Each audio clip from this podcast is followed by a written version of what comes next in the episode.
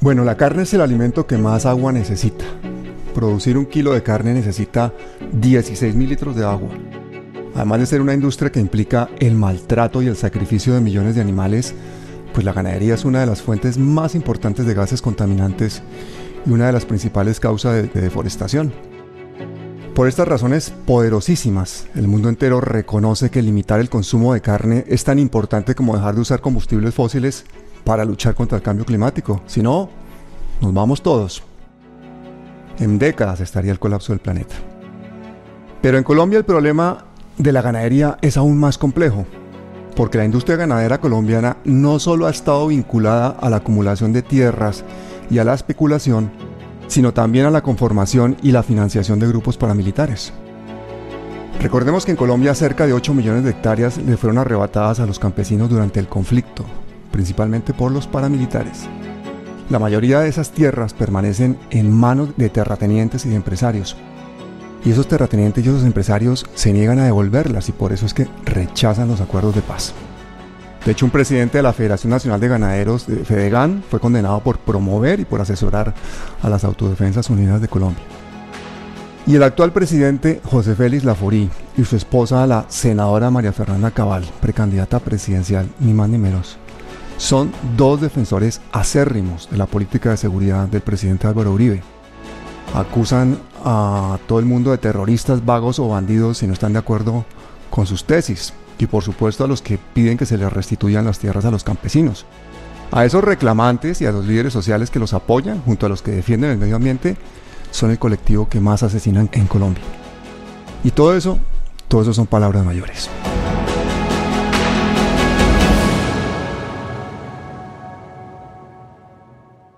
De pocos colombianos se ha aprendido tanto como, como de los dos invitados de hoy. Cada uno de ellos autoridades en su campo, ambos conferencistas brillantes, capaces de hacer pedagogía social de alto nivel, pero cercana a las personas. De hecho, se van a la calle a hablar con la gente. Hoy vamos a poner a prueba su capacidad de resumir, pues se trata en ambos casos de una labor de décadas, en la que con frecuencia han puesto sus vidas en riesgo. Y por eso todos los colombianos les debemos un agradecimiento infinito. Empecemos en orden alfabético. A A Ariel Ávila, politólogo, escritor y periodista, actualmente subdirector de la Fundación Paz y Reconciliación. Bienvenido, Ariel. Un abrazo, Pablo, muy amable por su invitación y un saludo también a Rodrigo. Muchísimas gracias. Y Rodrigo Botero, zootecnista, director de la Fundación para la Conservación y el Desarrollo Sostenible, el gran experto en el Amazonas que tenemos en Colombia. Entre muchas otras cosas, él ha sido director de las regiones Amazonía, Orinoquía en Parques Nacionales. Bienvenido, Rodrigo. Muchísimas gracias, Pablo. Un saludo para ti y para Ariel. Bueno, pues de verdad que gracias a ambos de corazón por estar aquí. Y bueno, y vamos a empezar con Rodrigo. ¿Quién mejor que tú, Rodrigo, que llevas treinta años defendiendo las selvas colombianas para contestarnos la pregunta de oro? ¿Cómo está distribuido nuestro territorio y cuánta selva nos queda? Buen punto. La región amazónica colombiana tiene cuarenta y ocho millones de hectáreas. De esas cuarenta y ocho millones, treinta y cinco nos quedan con bosques, o sea, nos hemos comido trece. De esas, de esas trece, el último millón nos lo comimos en los últimos cinco años. Es decir, de una curva que venía más o menos constante desde mediados del siglo pasado, hemos pasado a una curva ascendente crítica que todavía no tiene una tendencia al cambio en los últimos cinco años. Eso, de esas eh, cuarenta y ocho millones de hectáreas, quiero decir, eh, tenemos veintiséis en los grandes resguardos indígenas del suroriente colombiano. Tenemos aproximadamente unos diez millones en parques nacionales, algunos de ellos traslapados con eh, territorios indígenas.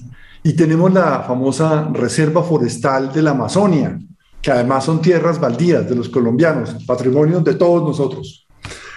De esas, desafortunadamente, Pablo, y en, el, en la zona que llamamos el arco de deforestación, nos quedan un poco más de dos millones trescientas mil hectáreas, lo cual nos está diciendo el porqué de la urgencia de esta conversación, es que estamos con el tiempo contado para terminar, eh, uno, con los bosques que tenemos todavía para hacer un uso apropiado y entregarlo a familias campesinas en particular. familias las más vulnerables que tenemos en el territorio.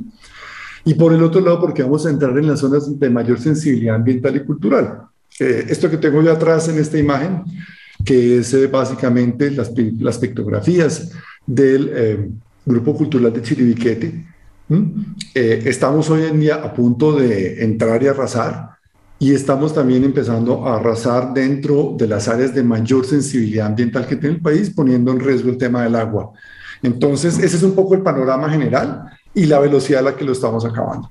Rodrigo, ¿y cuántas hectáreas al año estamos deforestando más o menos? Mira, eh, veníamos históricamente, lo que se hizo eh, para la negociación que tenemos con tres países importantes, que son eh, Noruega, Reino Unido y Alemania, lo que se obtuvo como nivel de referencia para la región amazónica eran más o menos ochenta mil hectáreas eh, año. Hoy por hoy estamos entre las ciento diez a ciento cincuenta mil hectáreas año, que es uno punto cinco veces más que. La barbaridad. Ya estamos disparados. Y pues para ponerlo también en, eh, para que la gente lo, lo visualice, alguien dirá, no, pero Colombia es muy pequeña. Colombia, he escuchado por ahí discursos que dicen que nosotros somos unos pequeños emisores en el, en el planeta. Resulta que la, la concentración, la intensidad de la deforestación amazónica colombiana es comparable con los sitios de más alta deforestación del Brasil. Y ningún, para nada comparable en lo que es donde se deforesta aquí, tenemos más biodiversidad que en el resto de la cuenca amazónica. Entonces, para decírtelo, es muy rápido, en gran cantidad y en zonas altamente sensibles. Ariel, ¿y cuál es la importancia de la tierra en el conflicto colombiano y en esta situación actual social de Colombia? Una vez un académico colombiano, y otra vez muchas gracias por la invitación, llama, muy famoso en el mundo, llamado Orlando Fals Borda, en un libro sobre el campesino, escribió que la tierra en Colombia significa poder. Y eso lo que hace es que en la mayoría de las regiones nuestras, el poder político y el poder económico estén unidos, mientras que en Europa, por ejemplo, eso se separa, están unidos. Y la mayoría de ese poder económico pues hace parte de una lógica latifundista, casi que feudal, eh, representado mayoritariamente por los sectores ganaderos. Colombia ha vivido diferentes ciclos de violencia y en el siglo diecinueve fueron las guerras entre liberales y conservadores, el siglo veinte terminó, arrancó con una guerra eh, civil que fue la, la guerra de los mil días, y siempre la tierra ha sido una constante en eso. Cuando uno analiza el último de los conflictos o la última ola de violencia, que es la que se dio con el, después del asesinato de Jorge Eliécer Gaitán, lo que uno se da cuenta o la pregunta que uno se hace es ¿quién ganó la guerra? Y la pregunta subsiguiente es ¿qué se ganó en esa guerra? Y en esa guerra hubo ganadores, obviamente, y lo que se ganaron fueron seis millones de hectáreas de tierra despojada, hectáreas de tierra despojada que mayoritariamente terminaron en una figura que las leyes llaman terceros de buena fe, es decir, civiles, la mayoría políticos y empresarios que se quedaron con la tierra despojada a campesinos. Permítame, Pablo, hacerle tres o cuatro ejemplos, pues para que no crean que yo estoy diciendo mentiras. El exmagistrado y expresidente de la Corte Constitucional, Jorge Pretel, se quedó con una serie de tierras comprada a precio de huevo, muy barata, que la puso a nombre de su esposa, Y, y, y luego englobó dos fincas, le colocó un solo nombre y con eso pensaba eludir la justicia, y esa tierra estaba manchada de sangre. La multinacional Argos en los Montes de María, en el caso, pues allá había un señor llamado alias Cadena que despojó tierra como práctica de guerra y terminó en manos de multinacionales. El Fondo Ganadero de Córdoba también es un buen ejemplo, casi todos están en la cárcel por haber despojado miles de hectáreas de tierra entre el sur de Córdoba y la zona del Urabá antioqueño y chocuano. O la multinacional Chiquita Brands, condenada en Estados Unidos por financiar grupos paramilitares, y en Colombia no ha sido condenada. Entonces, seis millones de hectáreas fueron despojadas mayoritariamente a campesinos. Eso, obviamente, ¿qué hizo? Ampliar la frontera agrícola. ¿Qué significa eso? Que tiró una serie de campesinos hacia las zonas selváticas, a abrir pues selva para coger tierra, y obviamente la tierra más fértil quedó en manos de estos grandes latifundistas o los que se dedican a ganadería y monocultivos. Y esa ampliación de la frontera agropecuaria, ¿cómo sucede, Rodrigo? ¿Cuáles son las causas principales de deforestación en Colombia y cuál es el papel de la ganadería?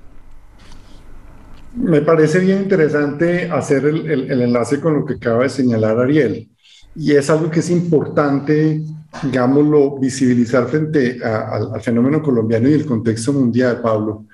Si bien nosotros acabamos de pasar un periodo importante de guerra y estamos asistiendo al nacimiento de otro también muy importante, y eso, de eso habrá que hablar, sí, es que eh, eh, ahí hay una, ahí vuelven y aparece el tema de actores armados en los temas de las tierras, desafortunadamente que no se acaba, pero quiero señalar lo siguiente. Tú recuerdas hace tres años hubo algo que se llama la moratoria de los cultivos de palma en Indonesia.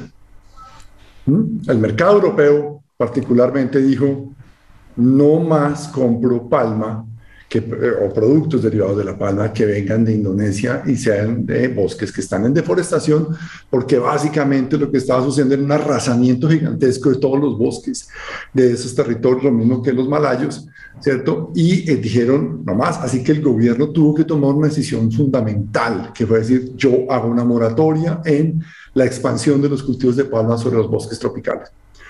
Eso tuvo una implicación directa en el mundo, y fue que una gran cantidad de compañías y de agencias que están buscando las tierras para el, uno de los futuros grandes negocios de la humanidad, que es la de los agrocommodities, es decir, todos aquellos productos de gran escala que se están vendiendo hoy por hoy para eh, países que tienen un potencial de demanda gigantesco. ¿Cuáles son los agrocommodities más importantes?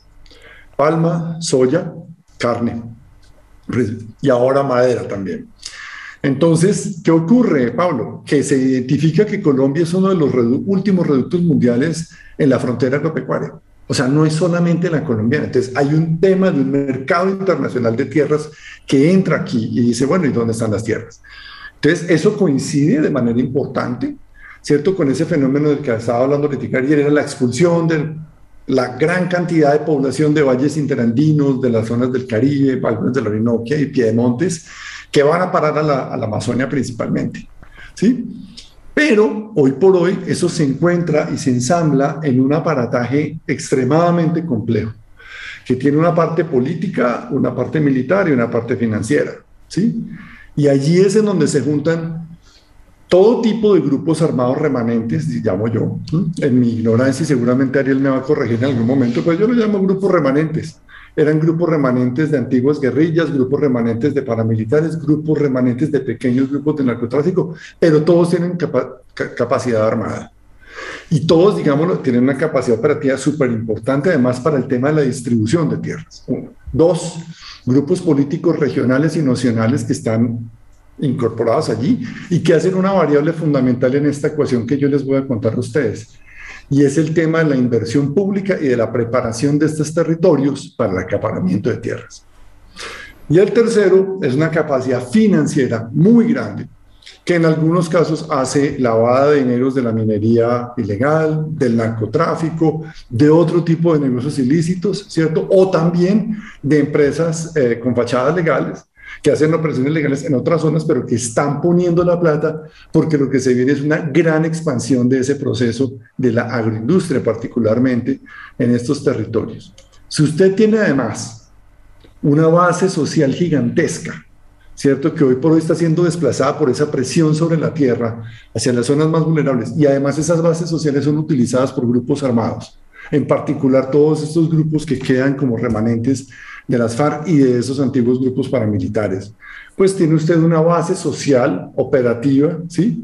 De apoyo importantísima que está generando hoy por hoy un proceso de ampliación de esa frontera agropecuaria en su punta.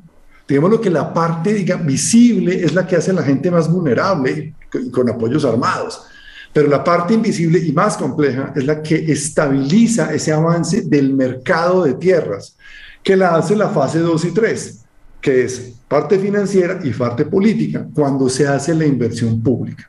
Una vez que ocurre la inversión pública, Pablo, eso, de eso Ariel hablará más adelante seguramente, eh, es irreversible, porque hay un tema que se llama la confianza legítima que genera el Estado cuando hay inversión pública, y se hace irreversible, por lo tanto, ese proceso de recuperación de las tierras baldías de la nación que deberían tener otro destino. Eso es en síntesis lo que se está dando hoy por hoy en ese territorio. Y una de las cosas en las que Ariel ha dado mucha claridad con sus publicaciones e investigaciones es quiénes despojan la tierra en Colombia. Porque, por ejemplo, FEDEGAN decía, no, es que esos son pues, los, los, los guerrilleros y son los que cultivan la coca. Y realmente no es así, ¿no, Ariel? Cuéntanos un poquito quiénes son realmente los que deforestan y quiénes son los que despojan las tierras en Colombia. Partamos esto en dos, si quiere, Pablo. Uno, hablemos un poquito de lo histórico, y dos, para complementar lo de Rodrigo, hablemos de lo que está pasando actualmente. Vamos primero con lo histórico. Una de las grandes preguntas, bueno, como les dije, seis millones de hectáreas de tierra eh, fueron despojadas, a, mayoritariamente a campesinos, campesinas, en la zona de la costa atlántica, un cierto sector de la altillanura y sobre todo también mucha la zona toda esa del Magdalena Medio. Ahí fueron despojadas seis millones de hectáreas. Eh, la mayoría de esa tierra quedó en manos de terceros, no toda, pero la mayoría, que son estos políticos, estos empresarios y que quedan cadenas patrimoniales. Eh, para evitar que se detecte al final si hay un nexo entre el último que compra la tierra con el que lo despojó. Eso es una práctica, a eso se le llamó la paraeconomía, de eso hay un montón de libros, incluso los paramilitares llegaron a quemar eh, notarías, digamos, se quemaron notarías.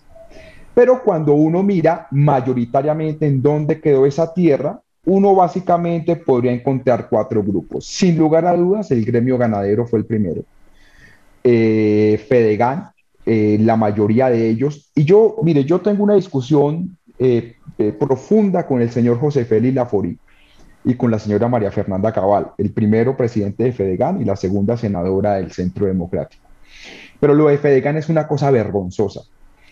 FEDEGAN tuvo contratado a uno de los ideólogos más importantes del paramilitarismo y quien fue el que instigó el asesinato de Jaime Garzón, al señor José Miguel Narváez. Y le pagaban millones y millones de pesos como asesor de seguridad. José Miguel Narváez después, re, después fue contratado en el D A S, eh, en la época de Álvaro Uribe Vélez, pero desde ahí el señor fue el que orquestó toda una serie de despojo de tierra, siendo Visbal Martelo, en su momento presidente de FEDEGAN, y luego el señor José Félix Lafaurie. Lo segundo es que mucha de esa tierra terminó en manos de narcos, y efectivamente como en la zona del Magdalena Medio, tanto para sembrar coca como en fincas recreacionales y, y, y las diferentes bonanzas cocaleras. Lo tercero, terminó en manos de algunas personas que hacen monocultivos, ya sea como producción de palma, puede ser una, en el caso del Chocó, en las cuencas del Jiguamandó y el Curvarado, hasta los cementerios los sembraron de palma con los paramilitares. De eso está totalmente las sentencias, no estoy diciendo yo mentiras, de la Corte Interamericana de Derechos Humanos. Una de las historias es dramática. Una señora dice, yo me di cuenta que este era mi pueblo porque estaba un pedazo de muro eh, del cementerio y estaba sembrado de palma. Hasta, hasta, hasta los cementerios los sembraron de palma como una actividad. Y lo cuarto, hubo, hay una serie de, eh, de tierra que quedó en una cosa que llaman terceros ocupantes, que es campesinos pobres que salen desplazados de otro lado y que llegan a ocupar una serie de tierras. Ahí quedó hasta el final, pero obviamente la mayoría se hizo para, eh, cambió el mapa. Un ejemplo de eso son los Montes de María. El mapa de la producción agropecuaria cambió en la zona de los Montes de María, antes de cadena a después de cadena. Y luego viene la época actual. ¿Qué es lo que dice Rodrigo? ¿Qué es lo que pasa? Hoy la tierra y la ampliación de la frontera agrícola se está llevando bajo tres mecanismos. Un primer mecanismo es para acaparar tierra y acaparar baldíos y vender eso como mejoras. El departamento del Guaviare. Y un señor llamado Nevio de Jesús Echeverry es gobernador del departamento del Guaviare, que hacía vías terciarias o abría trocha para Eh, que la tierra inmediatamente se incrementara de poder.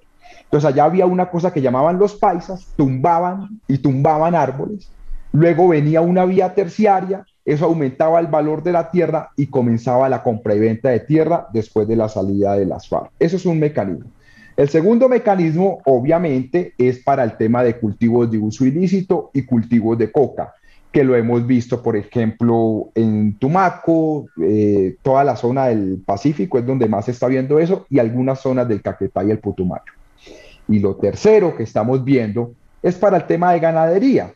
En Caquetá es un muy buen ejemplo, o hay otras zonas. Tumban selva, cerca, fingen que es una tierra tradicional, le meten una vaca o dos vacas y con eso entonces fingen que la tierra es de esas personas.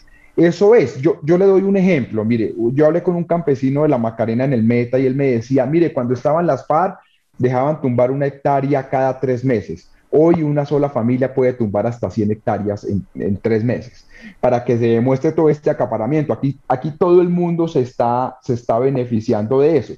Y el problema es que las autoridades, pues, digamos, o son eh, muy corruptas, como el caso de la policía y el ejército, eh, o, y también hay, o son muy débiles, no hay cómo llegar.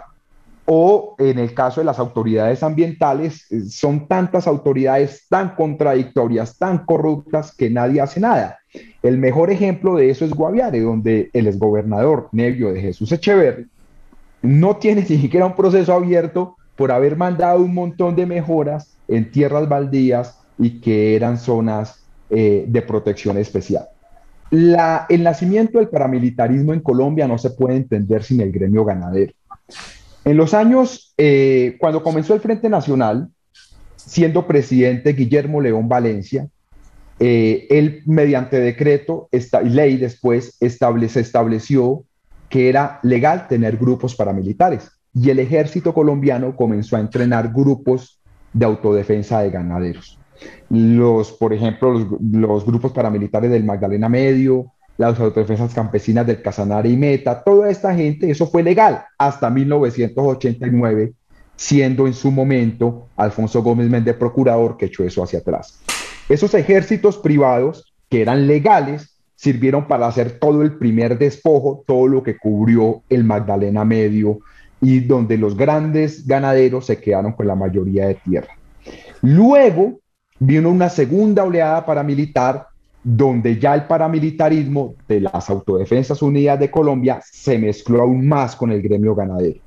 Y en ese caso, por ejemplo, el Fondo Ganadero de Córdoba, eh, miembros del Fondo Ganadero de Córdoba, hoy están presos, unos condenados por haber despojado miles de hectáreas de tierra eh, a campesinos pequeños y luego haberse ellos legalizado ese despojo de tierras.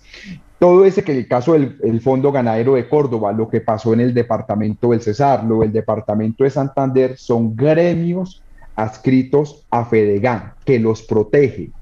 Y luego lo que tenemos es que esos mismos ganaderos cuestionados son los que financiaron las campañas políticas de muchos políticos, o que quisieron legalizar la despojo de tierras, o que fueron parapolíticos. Le coloco dos ejemplos. María Fernanda Cabal, actual senadora del Centro Democrático, está financiada o fue financiada en dos mil dieciocho por empresas o por personas cuestionadas por despojo de tierras. O en su caso, Jorge Visbal Martelo, cuando fue candidato, fue financiado por este gremio. Y hoy lo que tenemos es que, eso es una cosa muy rara colombiana, eso usted no lo encuentra en ninguna otra parte del mundo, es que el aparato legal de seguridad está muy mezclado con el gremio ganadero. Yo todavía no entiendo muy bien por qué los ganaderos hacen parte de consejos de seguridad o de reuniones de seguridad con la policía y el ejército, y eso llevó obviamente a que eh, estos ganaderos dijeran cuál era la política de seguridad. Hay dos ejemplos en esto que quiero nombrar, perdónenme que me alargue en esto, dos ejemplos que quiero nombrar que son muy discientes de lo que es toda esta situación. En el caso eh, del departamento del Cesar, donde hubo un despojo mayúsculo, o el sur del departamento del Magdalena con Chepe Barrera, todas esas personas, la más gran mayoría, se hacían pasar como ganaderos, eh, eh, prósperos ganaderos. Eh, bueno, el Ñeñe Hernández también se hacía pasar como ganadero, ¿no? Que lo terminaron matando en Brasil, y eh, con ellos eso fingían lavar tierra. ¿Cómo lo hacían? Pónganme la atención en esto. Eh, creaban cooperativas y esas cooperativas funcionaban como banca de segundo piso, y con eso además lavaban muchísima plata del narcotráfico. Hubo dos procesos muy famosos, uno de la gasolina Ayatahuacó y otro famoso Colechera, donde era eso, fingían que eran grandes ganaderos, nomás era uno, formaban cooperativas y funcionaban como banca de segundo piso para lavar miles y miles y miles y miles y miles de dólares. Y el segundo ejemplo es eh, todo lo que pasó en la zona del Urabá. Entonces, básicamente, el Fondo Ganadero de Córdoba, por ejemplo, se queda con miles de hectáreas despojadas, pero luego esas hectáreas, unas terminan en ganadería y otras terminan en los cultivos de palma que ya, que ya mencioné. Entonces, el, el, es imposible, la historia del paramilitarismo en Colombia y del despojo de tierras es imposible separarlo de los grupos paramilitares. Incluso en los ochenta, cuando habían grupos para, del siglo veinte, mil novecientos ochenta y cinco, ochenta y seis, ochenta y siete, eh, había un gremio, FEDEGAN, que pues que eso eran paracos oficiales, digamos, eso ahí no había, después es que se intentan camuflar, pero en eso era eh, abiertamente el paramilitar, jefe paramilitar del Magdalena Medio que se desmovilizó en el noventa y dos, Ariel Otero, que después lo terminan matando, era básicamente eso. Entonces eso fue una política de despojo de tierras. Rodrigo, ¿podríamos decir que durante el conflicto de alguna forma se protegieron las selvas y que una vez ha disminuido, digamos, la intensidad de ese conflicto, volvemos nuevamente a unas cuotas de deforestación salvajes? Sí, no. Durante el conflicto, cuando existían las FARC, había varias cosas que yo quiero recordar. Eh, uno, había criterios frente a eh, la frontera agropecuaria. ¿Mm? Habían criterios eh, frente al tema del manejo, el uso del suelo. También, ahorita lo dijo Ariel, no solamente frente a que si se permitían una, tres o cinco hectáreas, pero había un, un control específico sobre las cuotas de deforestación. Y también eh, sobre otro tipo de recursos naturales. También había una política clara frente al secuestro, la extorsión y la presión económica sobre cualquier otro tipo de grupo, y fuera eh, agroempresarial o del sector minero-energético, que sacó a mucha gente de la zona. Después de que se acuerda, se hace el acuerdo de proceso de paz, eh, entra toda una cantidad de gente. Y ahí es, es interesante, ¿no? Porque digamos lo que hoy por hoy el, el grupo más importante que tiene la disidencia de las FARC es derivado del bloque oriental, y es el que anteriormente ejercía un control sobre recursos naturales mm. y ahora ejerce un control sobre el avance de la frontera agropecuaria.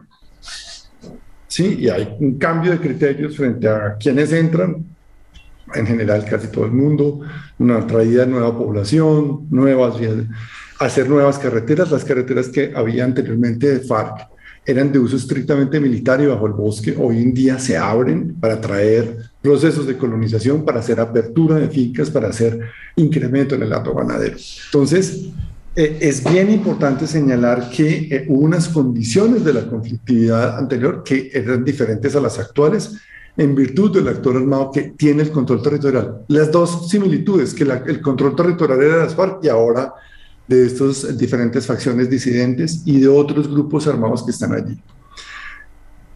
También es importante decir una cosa, Pablo, hoy no, en, en, en, el, en los años eh, noventa y particular en la época de los dos mil, no teníamos las mismas herramientas que tenemos hoy para el monitoreo de, de la transformación de los bosques. Y en los dos mil, perdóname, pero hubo una transformación, no, no solo entre dos mil, finales, desde las mediados de los noventa hasta mediados de los dos mil, Eh, hubo una transformación increíble sobre la zona del piedemonte amazónico.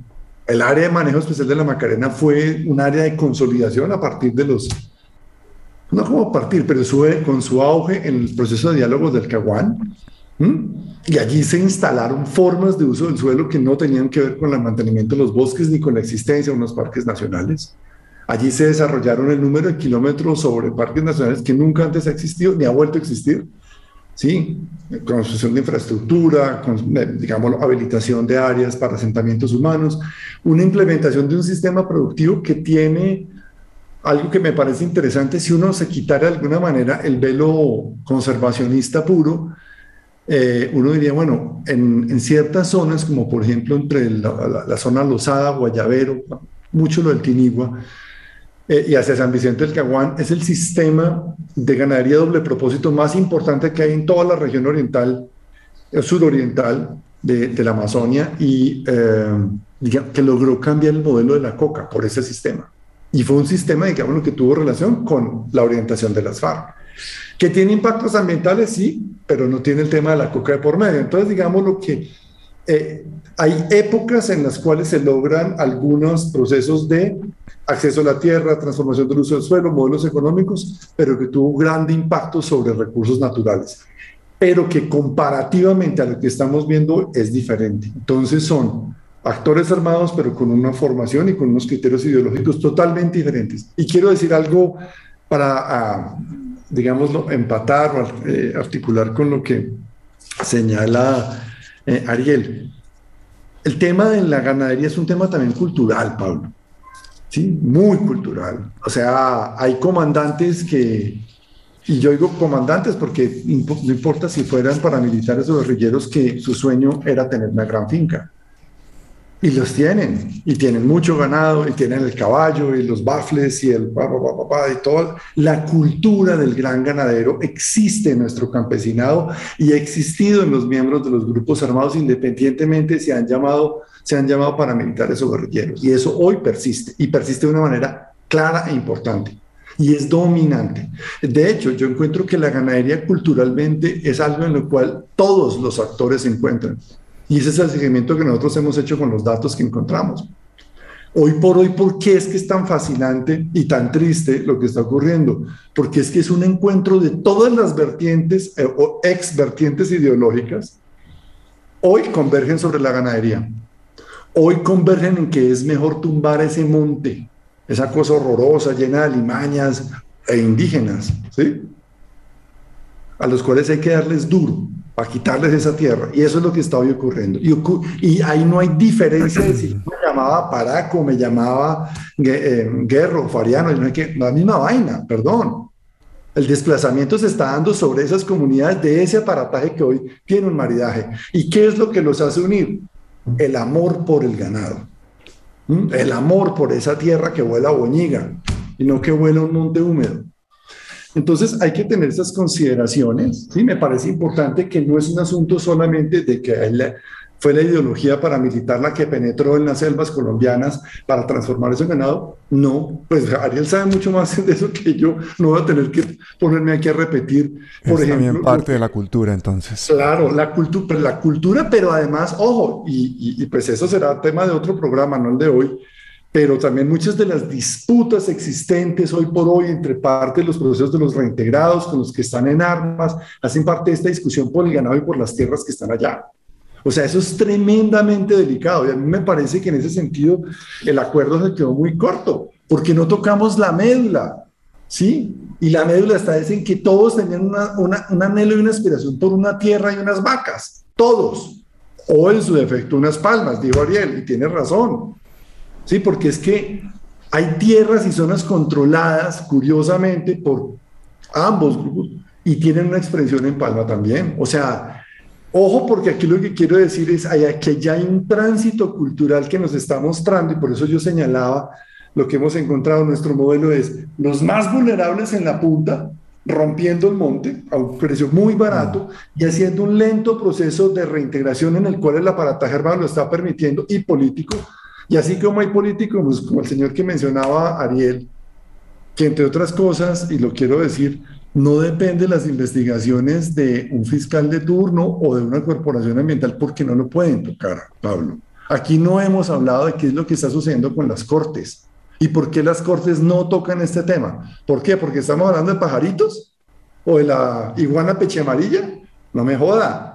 No podemos seguir siendo tan elementales y tan primarios de creer que el tema ambiental no está totalmente ligado al tema de las tierras, y que si no tocamos las partes altas de la cadena de los determinadores, y eso incluye los visibles y los invisibles, pues no vamos a hacer nada. Entonces hay que subir la escala de análisis, hay que subir también hacia dónde enfocamos los esfuerzos, porque claramente aquí hay unos intocables que siguen, digámoslo, amparados por el silencio, y eso es tanto en lo legal como en lo ilegal.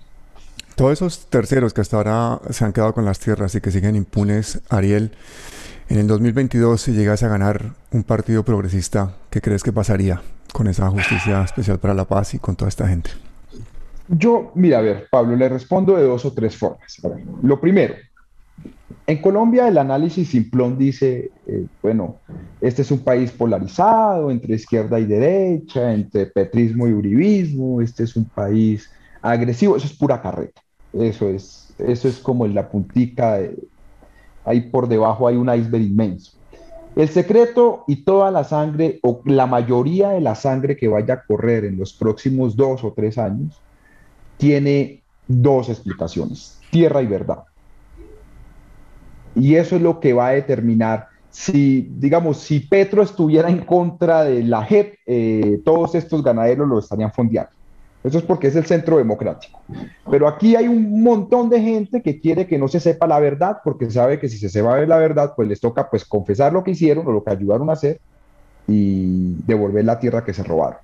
Entonces aquí hay un, aquí hay un tema profundo, y es que eh, gran parte de lo que ha hecho este establecimiento político es bloquear la justicia transicional frente a los terceros, políticos y empresarios.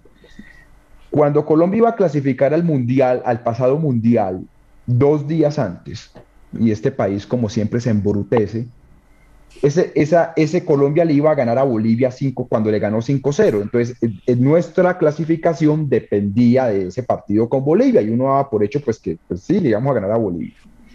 Sobre las nueve de la noche, Germán Barón Cotrino, senador de Cambio Radical, mandó una proposición donde sacaron a los terceros de la Jurisdicción Especial para la Paz.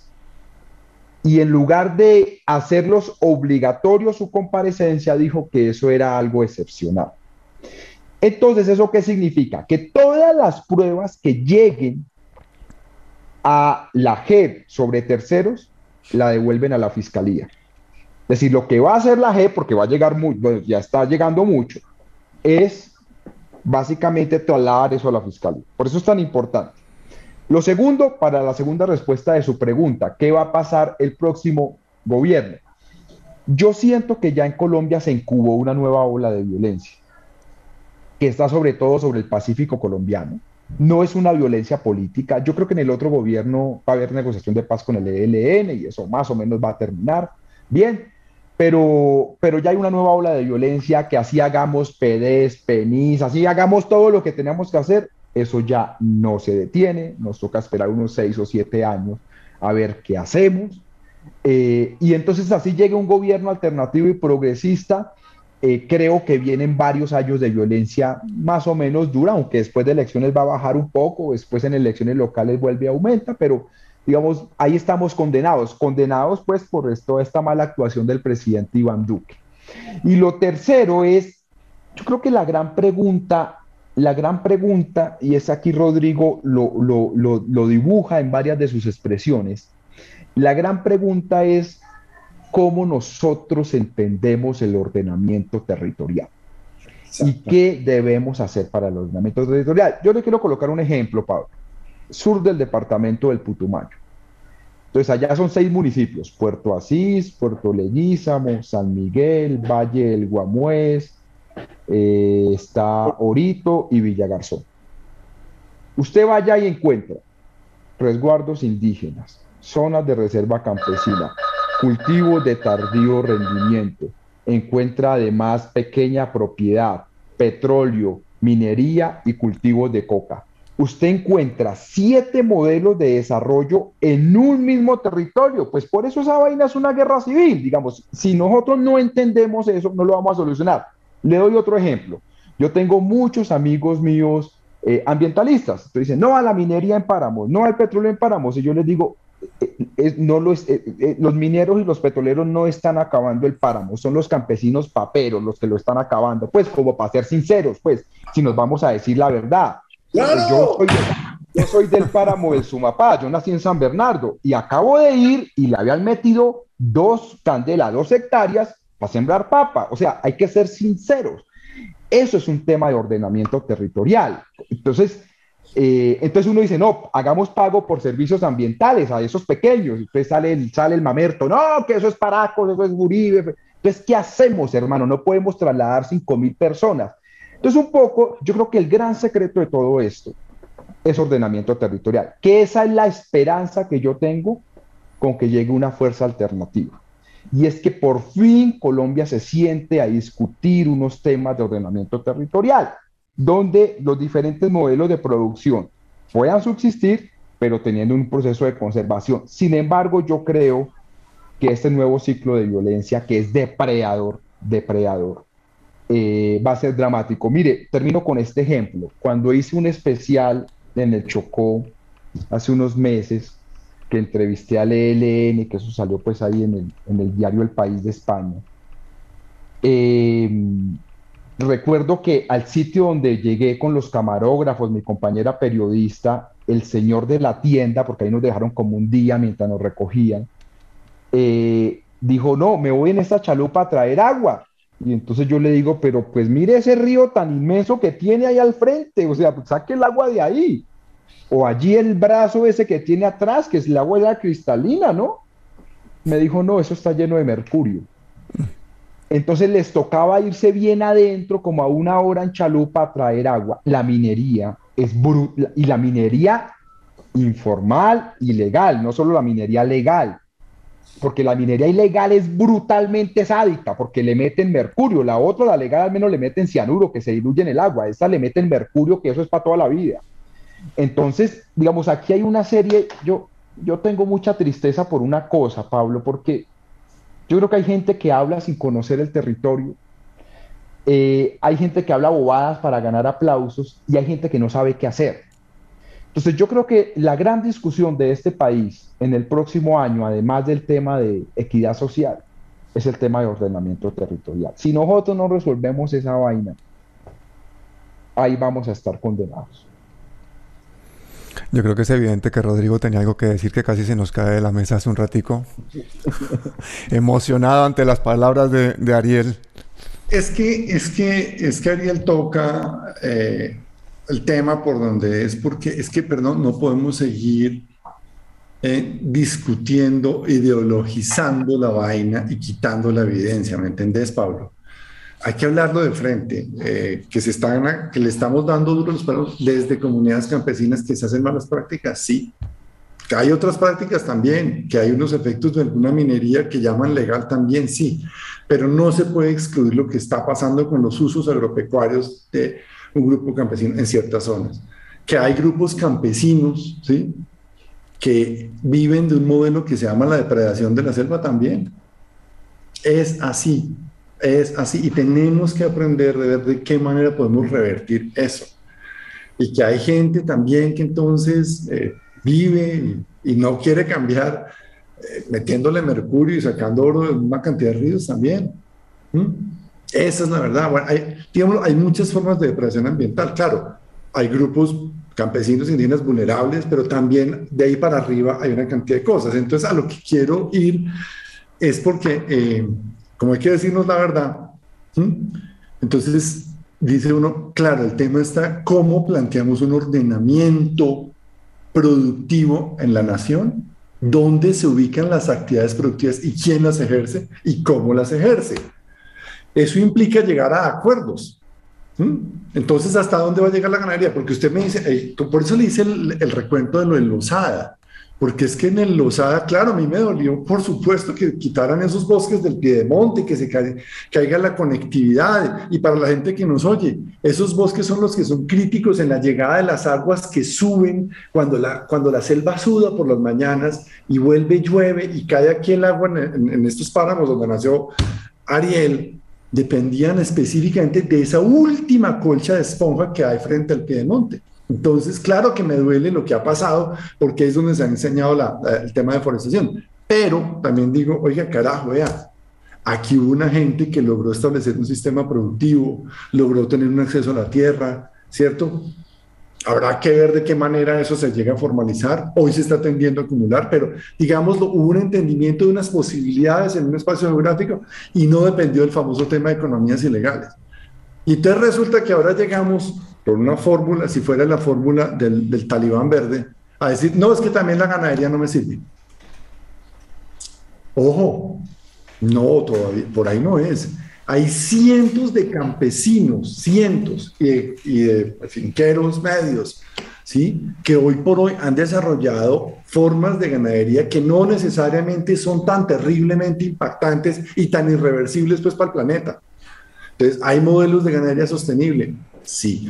Mira, yo hace veinte años, tú, tú le diste que es que yo era, yo era disque zootecnista, hermano. Pues perdóname, una cosa es la que uno estudia, otra la que uno es. Yo, yo, yo eso perdí. Lo único para lo que me quedó la zootecnia fue para lo que dijo ahorita Ariel, para yo decir, carajo, el ordenamiento territorial está jodido, porque no tiene un norte para dónde, dónde pongo las vacas, dónde pongo las carreteras, dónde pongo la minería. Esa pregunta básica para ordenarnos como país. Y no se va a acabar también, como dijo Ariel, en un solo gobierno. Llevamos cincuenta años delegando en economías ilegales y en actores armados y no armados, ¿sí? Eh, el tema del, del ordenamiento. Perdón, entonces ahora nos toca, no solamente para un gobierno progresista, sino para una serie de gobiernos que se adelante tendrán que ver. ¿Y por qué digo tendrán, Pablo? Porque es que esto se está quemando.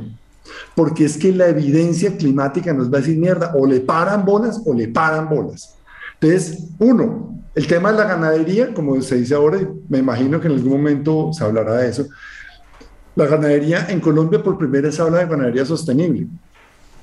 Es un gran avance, sí, todavía insuficiente. ¿Por qué? Porque lo hablan es a nivel predial. Entonces ponerle unos árboles, hacer unas rotaciones, tener unas condiciones específicas de no degradación. Eso es un paso que nos costó dos décadas, cosa que yo cuando yo estaba estudiando todavía pensaba que era una utopía. Pero la utopía fue media. ¿Por qué?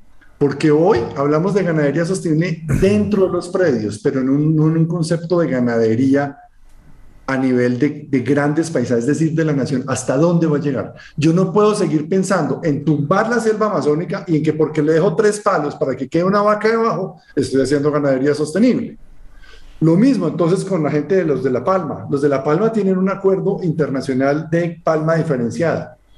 Y ellos están diciendo, claro, hay una, hay una industria mucho más consolidada que la de la ganadería y dice, yo no me puedo meter en esa selva amazónica porque si no me pasa lo de los indonesios.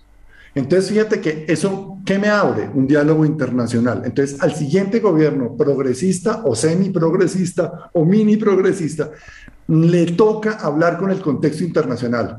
Porque nuestros campesinos, nuestros ganaderos, los palmeros y todo el mundo va a empezar a recibir unas señales. Oiga, ¿y usted dónde está produciendo eso y en qué condiciones? No solo ambientales, sino sociales. Entonces, lo que se va a abrir, Pablo, es una discusión de ordenamiento interno para responder también a un mercado que va, cada vez va a decir, yo no le voy a comprar si usted está arrasando con, con el país porque además arrasa el planeta. Nos quedan algunas cosas por ahí cabos sueltos, no sé, me imagino que Ariel ha visto los contenedores con ganado en pie, que salen para eh, Emiratos Árabes, ¿para dónde más? Para Jordania y para nosotros.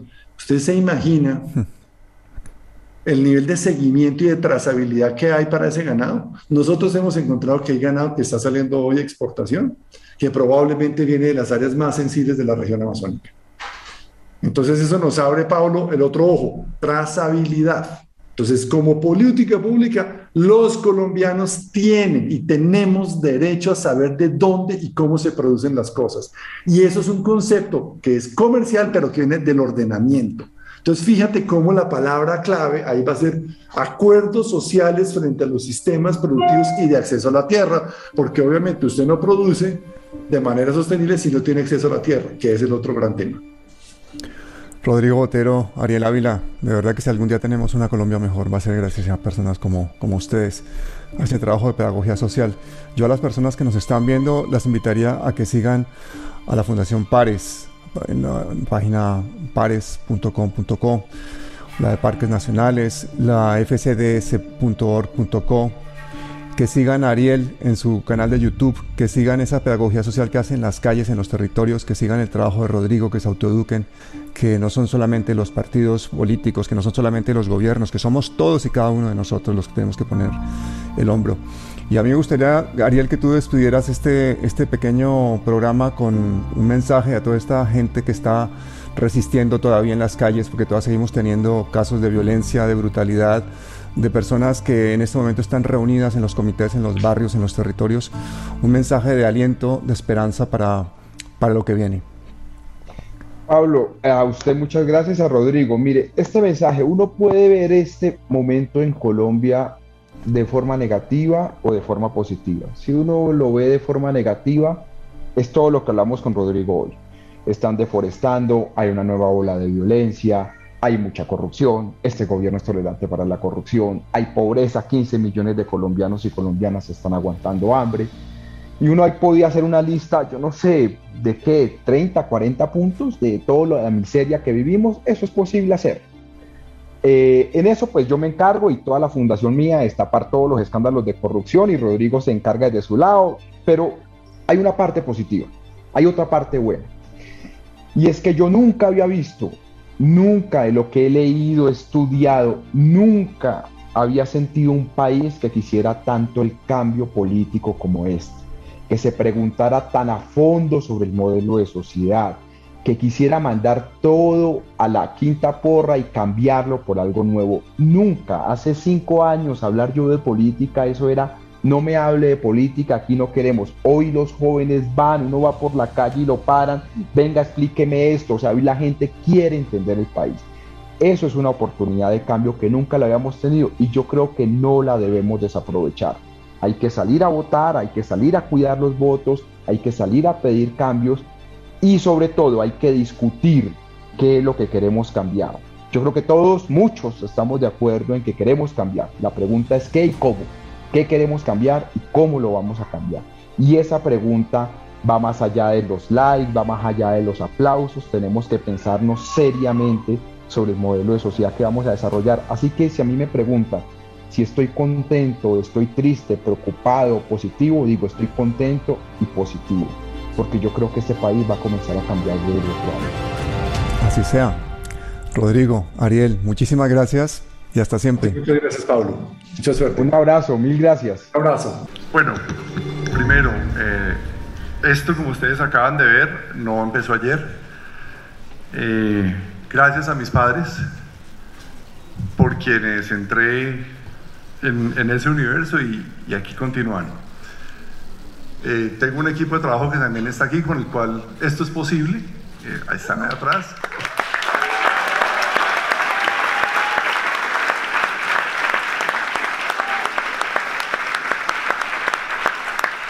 Y, y viene, viene también una nueva generación.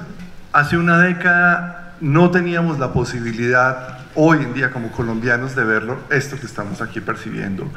No había la posibilidad de que toda la ciudadanía se vinculara realmente al tema uh, de los bosques, pero de los bosques es entrando en ese otro país que está allá afuera y que no necesariamente todos han tenido la posibilidad de conectarse. Como se dijo al principio, estamos en una carrera contra el cambio climático y no hay chance, no hay chance y todos tienen que vincularse. Nunca en Colombia habíamos estado tan cerca de cambiar este país. Nunca, nunca en la vida. A mí la gente me pregunta en la calle, Ariel, la situación de Colombia está muy mal. Ariel, esto está muy peligroso. Ariel, deje de ir a la calle, vaya con hartos escoltas, no hay que le pase algo. La situación en Colombia está muy buena, porque los vamos a cambiar. Mala, si no, mala en el dos mil dos, que todo el mundo era uribista, creían ampones, eso sí era mala, pero hoy día no. Hoy día tenemos muchas oportunidades, que no la aprovechemos es diferente, pero la vida nos ha puesto una oportunidad.